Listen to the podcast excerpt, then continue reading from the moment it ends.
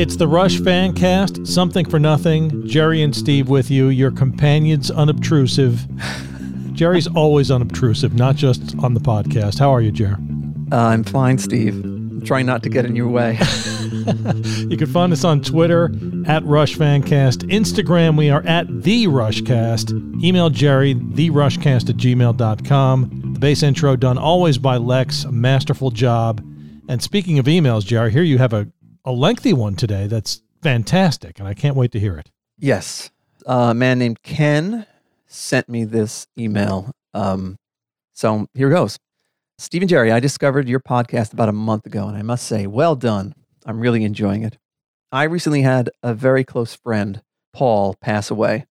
During one of his last days, I spent several hours with him and his mom, reminiscing and looking at photos. Paul was sleeping soundly when, during the course of my conversation with his mom, I told her the following story. It brought a smile to her face, and I hope that it brings a smile to others as well. Paul and I are the same age as the two of you. We graduated high school in 1987 and were buddies starting in 1983 when we were in the ninth grade. We realized we had much in common, including a love of Rush. Paul had an uncle who played drums in a rock band, and of course, he liked Rush and Neil Peart and shared this with his nephew. I had been introduced to Rush in the summer of 81 through a friend's older brother. Paul and I were attracted to the lyrics and the music, but mostly the lyrics. There simply wasn't any other rock band that were making songs about future worlds out in space and Greek mythology and cool stuff like that. We viewed Neil as a demigod. Even when we were 13 years old, we could see and hear the talent there, and really without comparison. John Bonham and Keith Moon were great, of course, but Neil was a cut above everyone. In any event, Paul and I loved Rush, and we loved being Rush fans, separate from the normal kids in, in the cliques. If you liked Rush, it was akin to being in a secret club in many ways. Sure, most of our friends loved Tom Sawyer, Limelight, or Spirit of the Radio, but Hemispheres was not getting any airtime on the radio or at parties, and singing songs about Greek gods was not viewed as normal for ninth graders in 1983. in the ninth grade, Paul and I had an honors English class with Mrs. Nancy, not her real name. Mrs. Nancy was an old school, hard ass English teacher. She did not like Paul and I because we were generally goof offs and troublemakers. We weren't over the top or out of control, but enjoyed getting on Mrs. Nancy's nerves, and she knew it. She had no tolerance for our shenanigans. One assignment from Mrs. Nancy was to write a poem within a drawing or other artwork of our own. Paul was an incredible freehand artist. He drew a beautiful rendition of Apollo versus Dionysus using colored pencils. I can still see it. It was 11 by 17, oriented in landscape, the top half of the world from the equator up, a hemisphere, with Apollo on one side and Dionysus on the other. They were doing battle in some way, but I cannot remember exactly how. But I do remember the poem was really the lyrics to Hemispheres, oh. written in beautiful cursive on the earth oh. beneath the battle of the two gods. It was brilliant, and Mrs. Nancy gave him an A plus. she hung it on the wall in the hallway outside her classroom with a couple of other student poems as examples of excellence. Paul and I knew the slight risk of posing this in public for the school masses to see, but as I mentioned before, who knows of or listens to hemispheres? Furthermore, who would take the time to stop and read a poem on the wall in a high school hallway? but a 10th grader did just that and oh, told Mrs. Man. Nancy that the poem was actually lyrics from Rush. You can imagine Mrs. Nancy's anger. She, being duped by a goof off, and praising his work by posting it for all to see with an A plus on it, Mrs. Nancy recommended suspension to the principal, but she made a mistake. She left the drawing on her desk. Paul's dad was a cop, and Paul was a forward thinking boy. He assumed that if there was no evidence, there would be no prosecution. When Mrs. Nancy was at lunch, I stood lookout in the hallway while Paul went into her classroom and took back his A plus poem. Later oh, that man. day, Mrs. Nancy, Paul, and the principal had a phone call with Paul's dad, the cop. Paul's dad, just as Paul predicted, asked Mrs. Nancy and the principal if he could see the artwork in question. When he was told it was gone and couldn't be found, he said something to the effect of, Well, I guess there won't be a suspension. And he was right. The evidence was oh, gone, oh, and the school had no case against Paul. Mrs. Nancy always knew that we took it, and she really hated us for the rest of the school year. My old dear friend was quite smart and quite a smartass. And so this last part of the story sums him up perfectly. On the last day of school in the ninth grade, Paul put the hemispheres drawing on Mrs. Nancy's windshield under the windshield wiper so she would have to find it on her way home. it was his final thumbing his nose at her. Paul's mom laughed at the end of the story and said it sounded like something from a movie, and I must agree. Paul, you are my rush buddy, quite a character, and a great friend. Thank you for the memories, and rest in peace. Ken. Wow. That is an amazing story, Ken. Thanks so much for that. Oh, wow. I'm glad you didn't show that to me before you read it, Joe. That was great. I know. I uh, when I read it and I was laughing, I'm like, oh man, I putting it under the putting it under the windshield is just turning the screw at that point, right? Oh, that's fantastic. That is fantastic. You know, we were talking about hemispheres on an earlier episode, and I said I should have used a line for my wedding vows. So I was thinking the same thing. That's right. That would have been hilarious. Yeah, but then if your wife finds out that you used Rush to write your wedding vows, then you're in big trouble.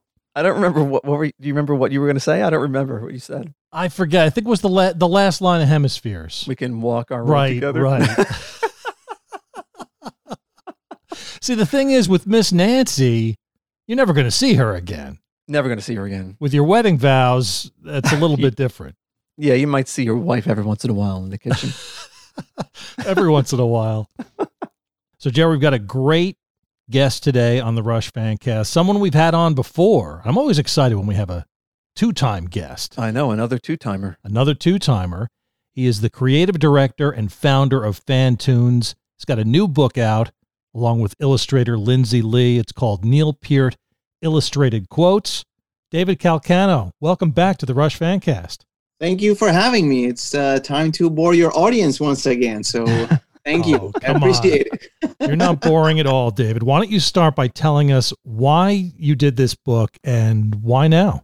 Wow. Uh, well, this is a book that's been in the works for many years, right? I don't need to to introduce your your wonderful audience uh, about Neil's uh, literary work and his writings and everything, but I've always been a big fan of his interviews and his uh, how articulate he is with uh, with his ideas and obviously his writing. And uh, you know when when you and this is not just for Neil's books, it's any book or any article. Sometimes you read an article and there are tiny pieces that suddenly kind of stuck out for you. At least that's that's the way it is for me. There are little quotes or little stories that that sort of get tattooed in your brain uh, in a way. And uh, with Neil, that happened to me quite a lot. And I felt that a lot of those little snippets didn't necessarily get reported. What you would see on the press is the typical, oh, he's such an amazing drummer or whatever. But there are little personal things that that would describe him, at least the way I actually the way i, I see who he was, that were never anywhere. You know, uh, little things about his his musical influences, uh, uh, little uh, anecdotes with the band, uh, his sense of humor, because you could easily get an impression that he was such a serious guy if you just see the concert footage, you know? He's kind of always he's doing all that mammoth type work that he has to concentrate to be able to deliver the performances. But when you read this book, his books, and when you hear the interviews, the guy has an amazing sense of humor. And when we, I don't know, see the extra that we all love of the three guys having dinner, you see how he's crying, laughing with Alex's jokes and all that kind of stuff. So those little things, I I always thought that they never got prime time, if you put it just to, to kind of give it give it a word. And we wanted I wanted to select those little things and actually create a little illustration and start to sort of celebrate that part of Neil as well. You know, like oh no, he look at that or look at this and that. And we started with just very basic uh, quotes uh, in social media. And in fact, I think the very very first one that we that we ever did before Lindsay got on board was the fact that he learned how to play drums with a little transistor radio on top of his uh, heater, you know. I always loved that little anecdote. The fact that the greatest drummer of all time learned how to play with a tiny transistor radio with probably a really, really crappy sound and then playing drums on top. So that to me, it wasn't very well known for a lot of people, even for major fans, you know. So it was my attempt to start getting those out there. And once some of those quotes actually started to work, I thought, well, maybe this could be really be a book. You know, it always starts with a little idea, with something small, and then suddenly things kind of take take a bigger, um, I guess, a bigger stage. And that's why we did the book. We wanted to show a different side of Neil that is not necessarily a quote of the lyric or or so, or the fact that he's the greatest drummer of all time. We wanted to show little personal things that we discovered when we were reading his books, when we were enjoying his interviews and and all that kind of stuff, and just kind of get people interested to explore more about him. That's it. And when did it, like you said, turn into a, a proper project where you had to go to the, you know, the guys, the management, and say, "Hey, you guys interested in this?" Well, first of all, we did probably the entire book, almost the entire book before we do that. So even before, I think I said this in our interview last time. In this particular case, when we present the idea, we had the book done. You know, we had all the quotes done so they could see how much we wanted to explore and everything in terms of how the book was going to work. But that was that was like maybe a year and a half or something after I started to do the social media bits. Because initially we had to do the exploration to find the graphic, the proper graphic style for what we wanted to do. And uh, initially we did it in color. I didn't think it was particularly appealing. And uh, so we, st- we explored different styles first. Then Lindsay joined uh, the, the studio and she, we started to work and and I started to work with her in terms of trying to nail down a studio. And I've always been a, a gigantic fan of the New Yorker, as probably in the entire country mm-hmm. is the New Yorker cartoons.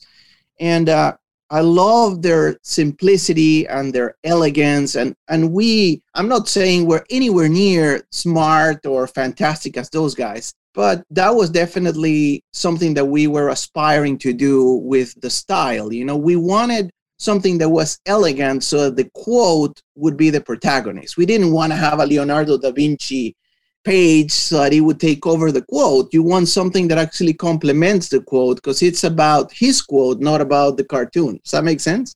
Mm-hmm. yeah that's really interesting because i didn't think of that but now that i'm looking at some of the pages i'm like yeah I'm trying. I could I can imagine this on you know the New Yorker Instagram page for the caption contest. Like, what am I gonna what am I gonna put here? That's a major compliment, and I'll take it, and I'll yeah. tell you about it for sure. So we we tried different things before we got to the right one, and I don't want to take too much time on this, but it was okay. How much shadow are we going to put in? How much black and white, how much color. I mean, it was what it, what's going to be the balance in line, something that not a lot of people care. But in order to actually get to the right level, we had to do a lot of exercising on that. Then we started selecting the quotes. You know, once we found a style that worked, then we started selecting the quote. And I can tell you which of the comics, like which of the cartoons, there was one that I, when we finished it, that was like, we have a book, we have a style and it was this one, the world one, where we see Neil's uh, motorcycle going around the world. And yeah, that's page two. How could anyone ever be bored in this world when there was so much to be interested in, to learn, to contemplate? And that's the kind of thing that is awesome about this guy. You know, I, that was so inspirational. And when we see, we saw the, I was personally saw this drawing, I was like, yeah, this is something that I feel comfortable to take to management to then start uh, start this project and see if Neil likes it, you know.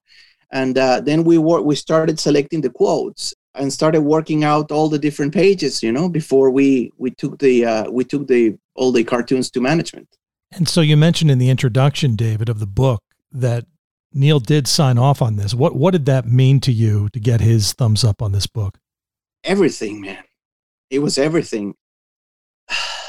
How could I say this? You know, he he's been such an inspiration to me in so many respects and actually to lindsay too you know we basically all his work ethic all his uh, how he treasures family and all his persona you know his personality how he treated his bandmates his whole philosophy on life you know. He meant so much to, to us that when we got that we had a, an internal little celebration that he loved the quotes you know. He loved the uh, the project and he, he he gave us the two thumbs up and it was it was unbelievable you know. It was like yeah i mean this is incredible. Especially i don't know what it is he was such a private person that whenever we got feedback from him it always meant a million times more than anything else. You know what I mean?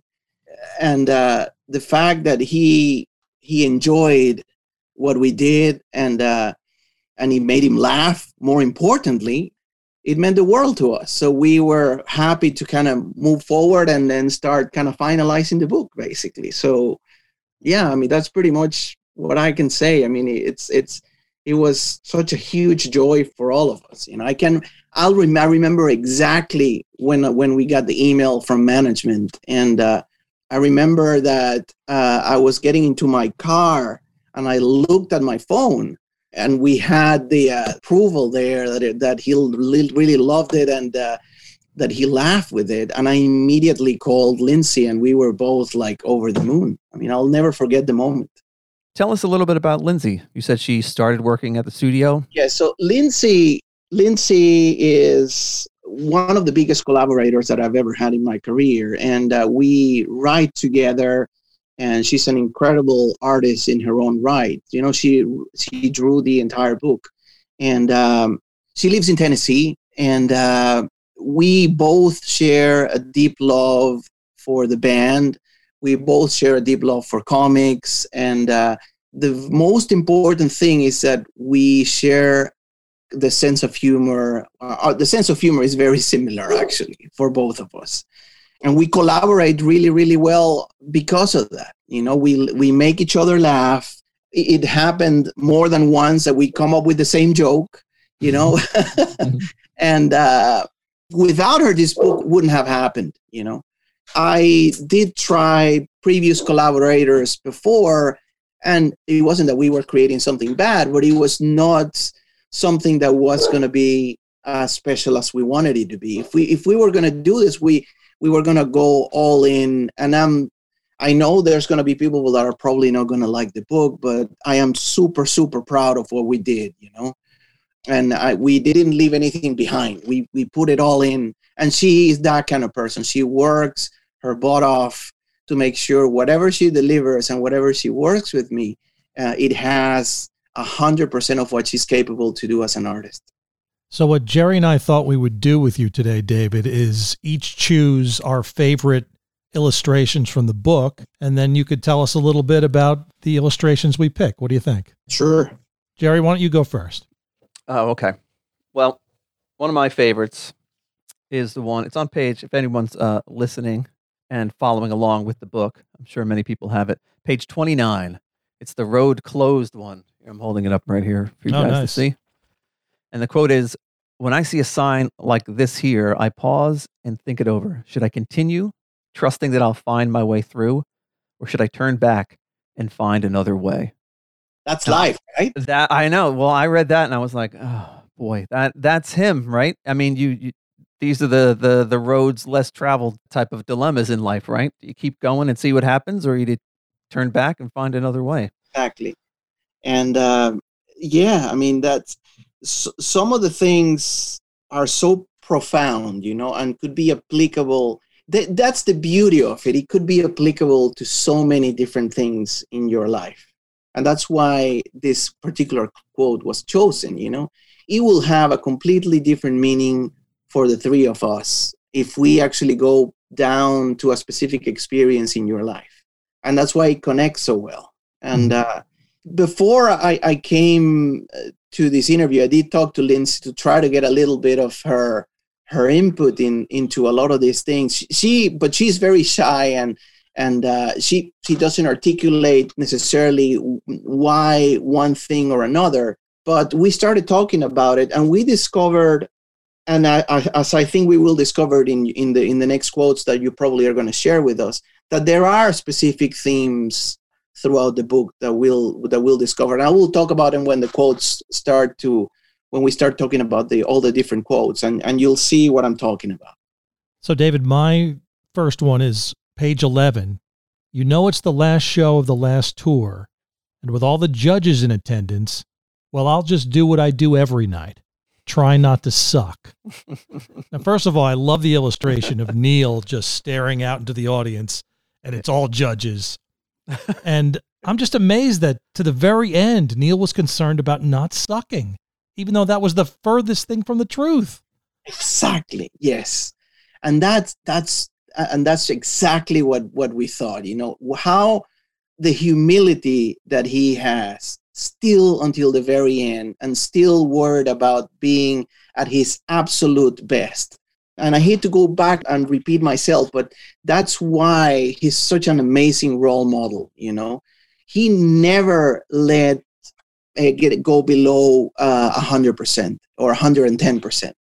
That's why we put this in. It's, it was so inspirational to us to see, I mean, and to understand, obviously, from a 50,000 feet view, you know, but to understand the level of pressure that somebody who cares as much as Neil about his job, what it meant for him every time he went on stage. And, and that that's that's what it was for us, basically. Now, my next one uh, speaks to his humor. It's on page 68. It's the one with, where he's wearing the big cowboy hat. it looks like a, a, a, young a youngish Neil with a gigantic cowboy hat on, a 50 gallon hat. Yeah. And it says, Many years ago in Dallas, I was sent a custom made cowboy hat. That hat served as my lyric writing hat, for it was impossible to take yourself too seriously while wearing a cowboy hat. I just love that too because you know his lyrics so deep, yeah, so touching at times. I just love to picture him. He almost has to get out of his own head, right, with the pressure of being Neil Peart. He puts on, puts on this goofy hat, and now he's just some guy writing lyrics. I think it's amazing. And again, this is another thing. Uh, it, again, and this and this has many many different interpretations, but you can see first of all the sense of humor right that which kind of would take away anyone who thinks that the guy was super serious and whatever he he was super serious about his job but from what i read i mean i, I you can tell that he loved to laugh and and and he didn't take himself too seriously and to be honest with you if he, if he was a guy that would take himself so seriously i wouldn't be working with rush whatsoever let's be honest you know, because we have fun with them uh, in in a in a loving way. But we do have fun and, and make fun of stuff in a in a in a loving and as a fan, you know. And if he was like super serious, we wouldn't we wouldn't have a job, man, with them. you know, it's right. that. Uh, he wouldn't have approved that animated short that we did. You know, certainly he would we wouldn't have been able to do this book. So he was a, he had an incredible sense of humor and uh, and this this proves it and this in particular there's another side of this particular quote that really struck to me as you were saying that he has to step back because i can't imagine the pressure that would be after you write something like subdivisions. All right what are you going to do next? Right. So uh, how are you going to top yourself now that everybody's quoting you and everybody's quoting all these lyrics and it's becoming part of pop culture? So I mean, I run this crappy little company and I feel with little, so much pressure actually. Actually, it's not little. I feel a lot of pressure with my crappy little projects. I can't imagine what he was must have felt like. You know, mm. when you are impacting millions of people with your songs, you really have to just step back and just say, you know what? I'm just going to work.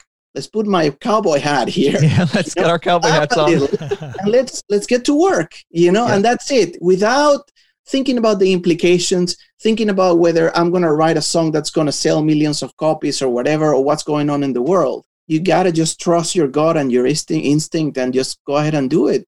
if you think too much, nothing's gonna get done. Yeah, you know, um, obviously Alex and and um, Geddy both have great senses of humor. I don't know if you have been paying attention to Geddy's Instagram page. He's been sharing a lot of those Bernie memes. Bernie on the cover of all of the albums. I think they're hilarious. Uh, it's everywhere. Yeah. It's everywhere.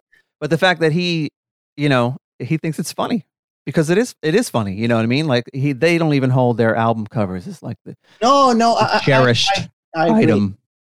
I, I agree. They've said it so many times that that was what kept them together for so many decades. That was the other theme that we took for the book. You know, we uh, sense of humor, and there are different variants of of the that particular theme, but one of them was certainly Neil's own sense of humor, and the other one is the sense of humor that they share together as a band. You know, as as that unit. Um, so th- that also we try to capture in the book as well. So my next one, David, is another fun one. This is on page 15. On one or two tours in the late 70s, roller skating had been a backstage pastime for a number of us guys at work.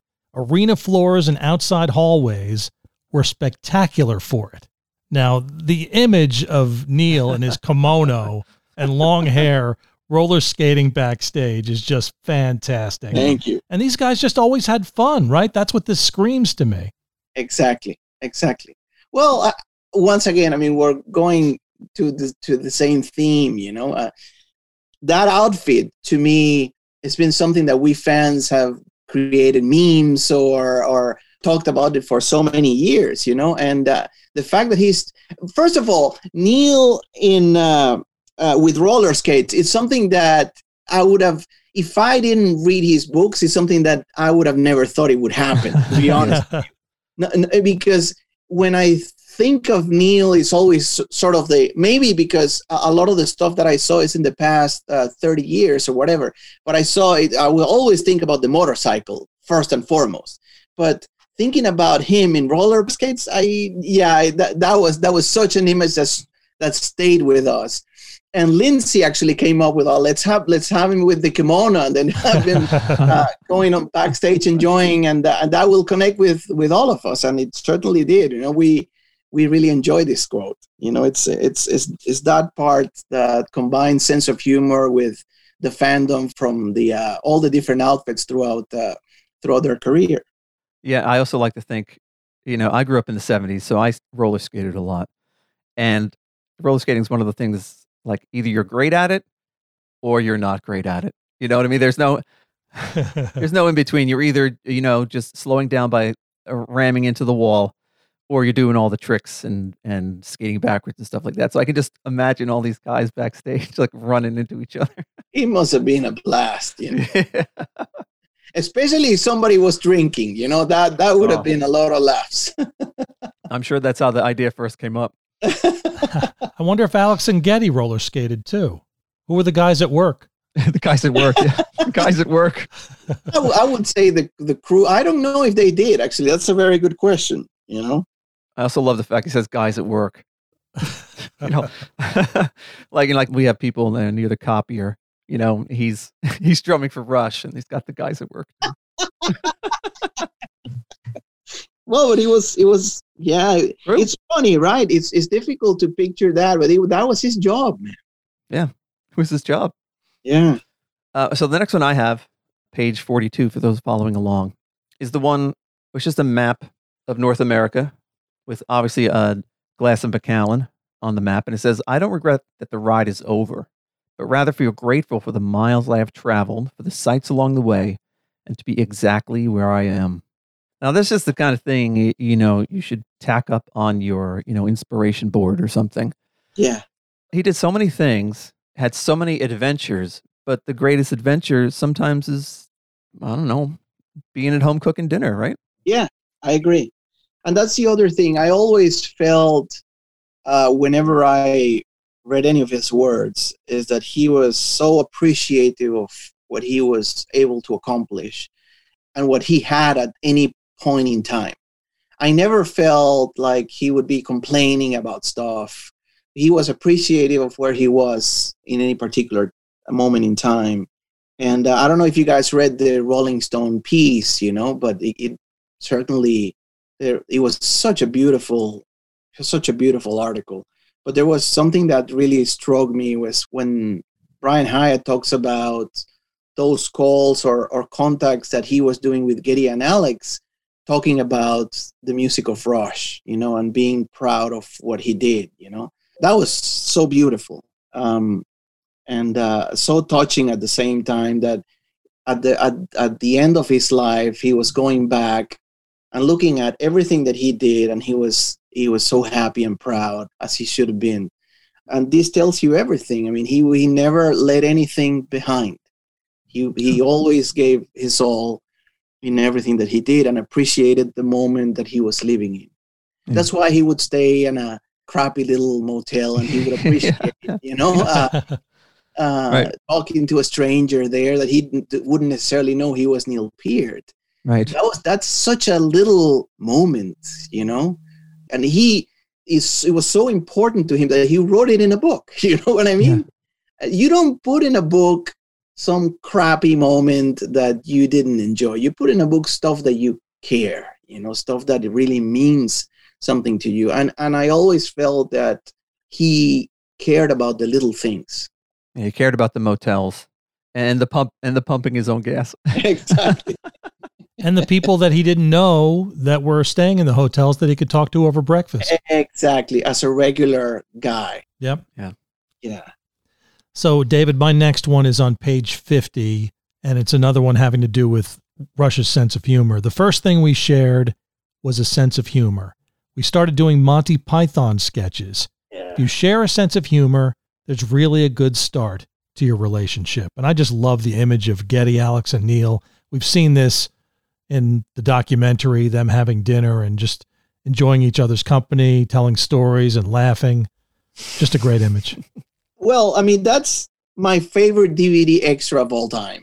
And uh, kudos to the guys at Banger Films because, you know, I don't know how the funding of that documentary worked, but I, being in the industry and uh, being able to sell the fact that you're going to have an extra that is going to be, I can't remember how long it is. I think it's probably a half an hour or something, or 25 minutes of the guys talking, and being able to say, hey, we're just going to fill them talking, having dinner and being able to convince some people that all they see probably are nickels and dimes and stuff like that hats off to those guys. That's probably my favorite. Is kind of being a little fly on the wall in their world for a little bit and discover that they're nice guys and that that that was that meant everything to me and and that's why we married that quote with this image because they are laughing their hearts out in in that thing you know Yeah. and uh, I, I can't even imagine what's in the cutting room floor from from that particular time you know i'm sure Yeah. there's stuff that they couldn't even put in you know um, Yeah. But yeah i mean you can see you know this is not your typical band where the band members are hating each other and uh, they're caring about who makes more money than who or or oh i got this car or i got the girl or whatever it is. These guys are brothers who you know who truly have a special chemistry with in between them you know and that's what that scene meant to meant to us And I want to just shout out to Lindsay for including the little magnets on the table. Very good. In, the, in that extra, Alex brings them little tiny magnets, something like my grandmother would give me. Like, oh, you play guitar? Here's a here's a guitar magnet, Start doing little the- bass magnet, and a little drum magnet, and there they are on the table. It's fantastic. yeah i i agree no the, I, I i love talking to you guys you guys are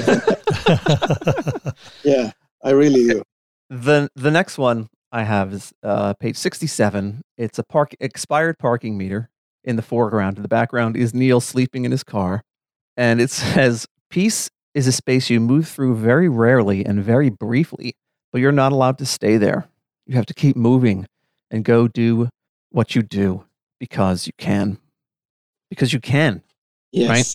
While you can do it, you should do it. Yeah, exactly. Right. You can do it, you should do it. And also, I mean, to me, this uh sometimes you want the world to stop, and I'm sure all of us have felt it in one way or another. You want like, oh, this there's too much crap going on at the same time. Can we just take pause a little bit and just kind of at least get some peace? And you know, the reality is, if that wish was granted, I would personally get bored in in a day or two. You know, and that is because I still can do what I do. There's gonna there will be a time where I maybe won't have the energy that I have today, and we have to take that, you know, every day to the fullest. And that's what what it means to me too. So the next one I have, David, is on page 58, and I love this image of Geddy screaming. A crucial factor in Rush's longevity has been Geddy's voice. That he retained his range and power is somewhat of a miracle and without it, we'd be finished. And then behind Geddy, you see Alex and Neil flying through the air from the power of Geddy's voice, which I just love. And I love the fact that yeah. this this quote is so true. It is. How mm. important mm. was Geddy to their longevity? Just amazing. Yeah. And uh, and by the way, this is a hundred percent Lindsay. That's her sense of humor. I just I was just laughing when I saw the drawing. It was just like this is gotta be in. And this is another. I mean, if we if we talk about themes as well, I mean about not just what connected them as human beings with the sense of humor that we were talking about, is how complementary they they were between each other and the respect they had between them that again that was always you never saw oh neil is trashing geddy in, in the press you know and stuff like that you never saw any of that crap between the guys you mm. would see stuff like this you yeah. know that he would compliment the performance of Geddy throughout the years. And that's in fact, and I don't know how he did it, by the way, because those vocals from the 70s, they are complete madness mm-hmm. in terms of the range. And, uh, you know, we, not too long ago, you know, if you think about it, in our 40, we were enjoying, you know, pretty high vocals, you know, going crazy at, in in the audience, you know, and hugging the people that we love while we were listening to to Geddy singing, and uh, he kept it until the very end of the band. You know, mm-hmm. I'm hoping that at some point we can see some Geddy solo concert or something at some point because I think he still has the urge to perform you know? I would freaking love to listen some of the my favorite headache songs or something like that you know whatever he wants us to to enjoy whatever he feels to create because he still can perform to 100% yeah and it's it's funny how um you said before that they were brothers and they got along so well when there are bands that are literally composed of brothers who hate each other. Yeah. Black Crowes. Oh, Oasis, right? Black Crowes. Yeah. The Kinks. Oasis. Yeah, Oasis. Those guys hate each other. Exactly. And by the way, we all know too that they also had their differences. I mean, um, this obviously was not a, uh, the, all the peace like oh thing all the time because they when you are creating you're bound to have creative differences that you that but they were they loved each other enough to be able to resolve those as time moved on you know like like i don't know perhaps when when they introduced the keyboards you know mm. and that kind of stuff. I mean i'm sure that was tough for alex at some point you know. They sure had creative differences i'm, I'm sure. I wasn't in the room but they put the respect they had for each other you know in order to resolve those differences to create the wonderful art that we are blessed to enjoy today. Yeah, and they respected the music itself. Exactly. Exactly. So my I think this is my last one, Steve. It I'm is, Not, it not is. big on counting. I think this is my last one. Um, it's a simple one, and this is what I was thinking of when you said that the style is reminiscent of the New Yorker. It's this one. It's on page ten, actually, and it's just Neil talking to someone maybe at a diner or something. This looks like, like I said, it, it could just be the image for a, a caption. But it says, travel is its own reward, but traveling among strangers can show you as much about yourself as it does about them. Wow. Now, yeah, so that's uh, that speaks, you know, to his desire to learn in unusual places, right? Not all learning takes place in a schoolroom or from a book. And also that he wants to explore himself and make himself a, a better person, learn like what was his reaction to this thing? Why did I have this reaction to this situation? And let me see if I can, you know, change that or make it better in some way. Yeah, I, I agree. And and and coming back to what we were saying before, he just wanted just to be a regular Joe sometimes, you know, and have yeah. and not have everybody revering what he's saying. And he wanted probably, and this I'm, I'm making this up, but I would presume that he also wanted people to listen to him and have a conversation with him, not because he was Neil Peart. Mm. You know, just enjoy a regular conversation where they exchange ideas and disagree. Because if people knew who he was, oh, maybe I, I, shouldn't say this to Neil or whatever. You know, th- there there is a layer there that disappears when they don't know who he is.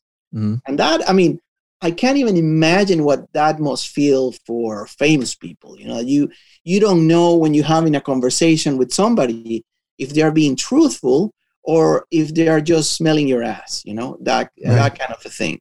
Yeah. Uh, and for a guy like that, I mean, it, it must it must be frustrating. I, I, I if every time you talk to somebody, everybody's like, oh, oh, oh, you know, uh, some fans could get frustrated because they didn't get an, an, autograph or a conversation or or whatever. But all you have to do is think about being in their shoes mm-hmm. for a year or a week, yeah. where yeah. they don't, they cannot go necessarily where they want to go. Maybe, maybe they want to go to the mall, you know? yeah. No, I mean, maybe they want to go to the Starbucks at the mall with with your kid you know, or and they just can't do it. You got to get freaking DoorDash or whatever to bring you the coffee from there because you can't go out. Right. That that I'm sure that is super tough. Yeah. To be able to handle it. You know, I truly admire the fact that the, all the famous guys that actually can deal with that so naturally because the majority of people can't you know, I think that's why Neil liked living in Los Angeles and he also liked visiting New York because he could blend in a little bit more. Yeah. yeah. Yeah. People people here is because there are so many, you know, mm-hmm. uh, there are so many celebrities around. People tend to be respectful unless there's one of those bosses that are around the, the sort of the famous people houses and stuff like that. But generally, you do see if you go to a restaurant, there's a high chance that you're going to see somebody that you will recognize from from a series you know I, even a like a b actor or or whatever you know there's always somebody there. And i've never seen anybody running chasing anybody so far in all the years that i've been living here. Well that's the other concern right is if somebody comes up to you it's not only are they going to you know be overly respectful and treat you godlike the other question is what does this person want from me somebody always wants a piece of you, whatever it is. What is what? What do they want? Right. Yeah. So, David, my last one is my favorite one from the entire book. It's on page 83. After 50 years of devotion to hitting things with sticks, I would rather avoid any sense of losing it by simply setting it aside and moving on to other interests. And I, I love the illustration that uh, Lindsay did on this one. Just a silhouette of Neil looking out to the mountains out his door and his sticks and hat just setting on a table. And it just makes me sad that Neil didn't get to enjoy his retirement for very long, you know? But at the time, I got to tell I tell you something. At the time when we were doing this, we were happy for him, you know, and uh, we were sad because we were not going to see the band uh, necessarily anymore or we were hoping for a record i can tell you that when we were when we uh, when we were doing the book. We were hoping there could be a new record. I mean with, there could be in today's digital age i mean there was some, all these crazy hopes but everything you read I, on the press indicated that neil simply he was done and he wanted to spend time with his daughter. I remember I, I don't know if you guys remember that, but I think there was an article that where where it talks about that he was working at the I think it was the school library or something with of her of his daughter or something like that, mm-hmm. or doing I don't know what it was, but you can tell that he just wanted to be a dad, you know, and uh, mm.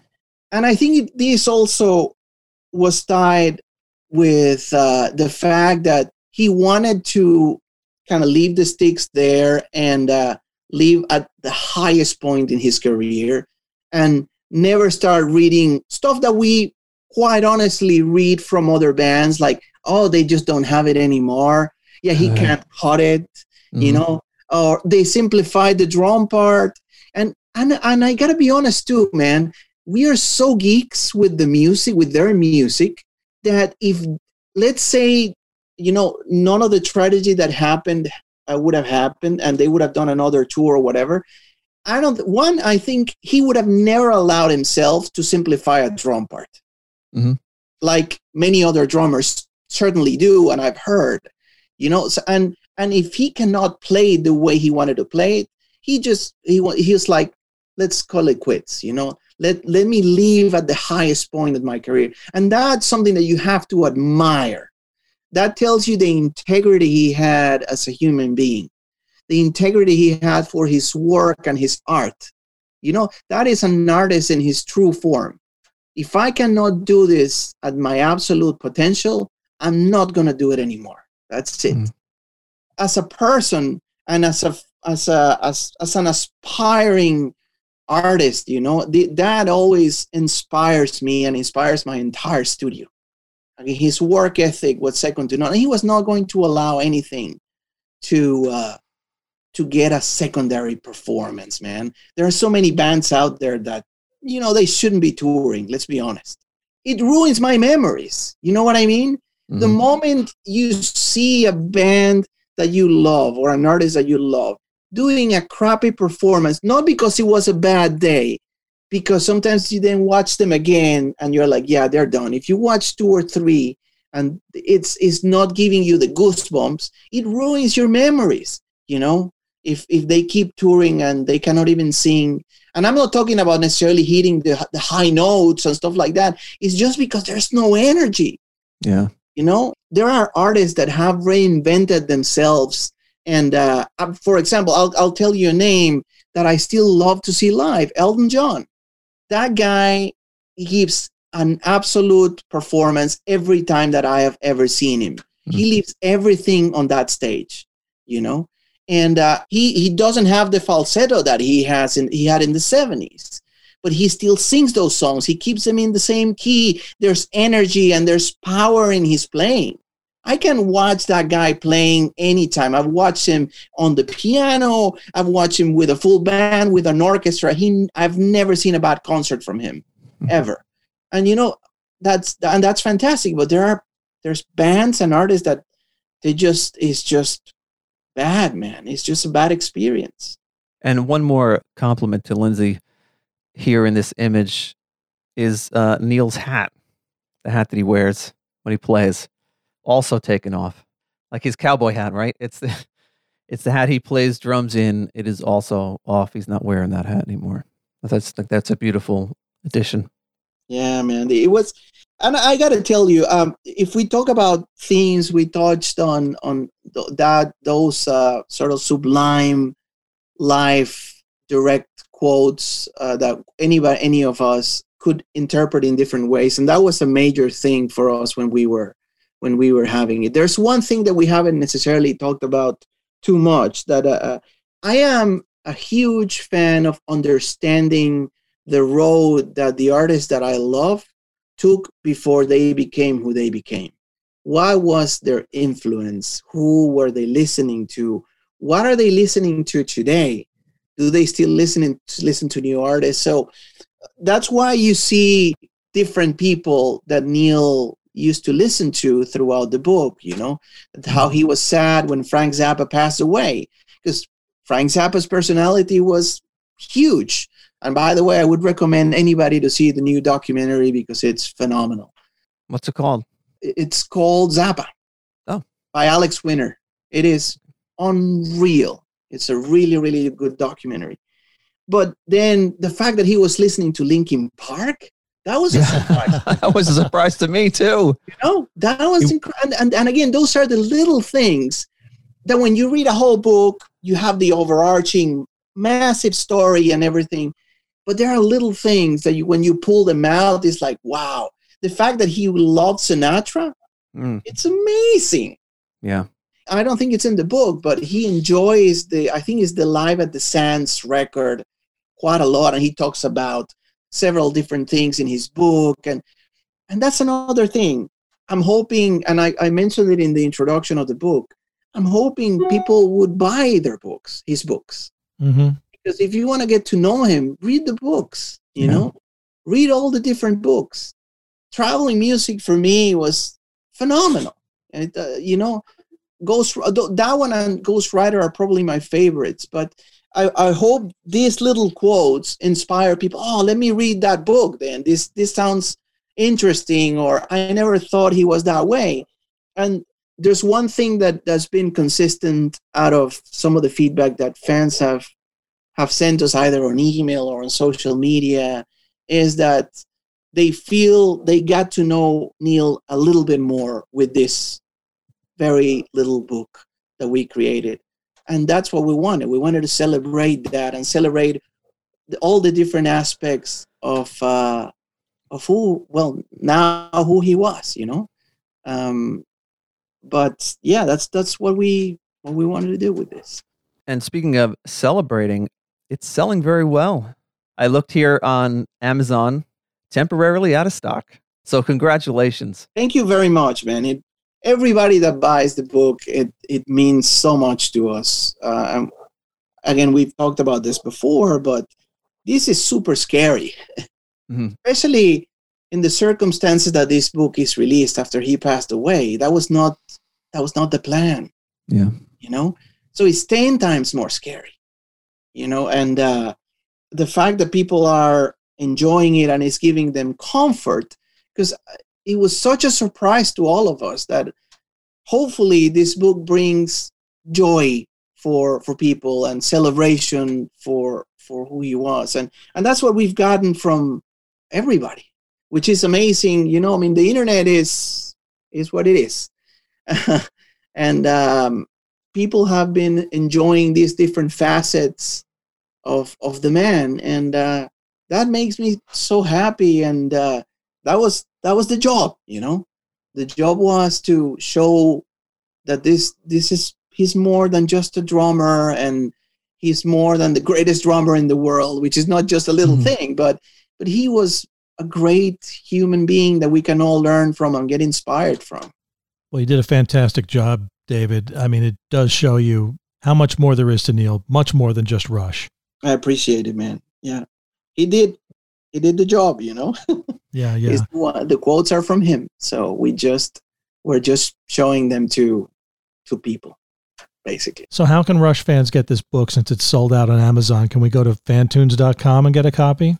You can go to fantoons.shop and rushbackstage.com, and in fact, um, in uh, in only on our store and the Rush Backstage store, they can get. We did a a very beautiful bookmark to accompany the book, and we are giving it away from free for free for anybody who buys the book on our store or Rush Backstage only. You cannot get it anybody el- anywhere else. So anybody who who cares about that uh, would would be very grateful. If not, you can get it on Barnes and Noble. Still has stock now that Amazon doesn't have it, and uh, there's a lot of different Indigo in Canada. So it's pretty much everywhere in North America.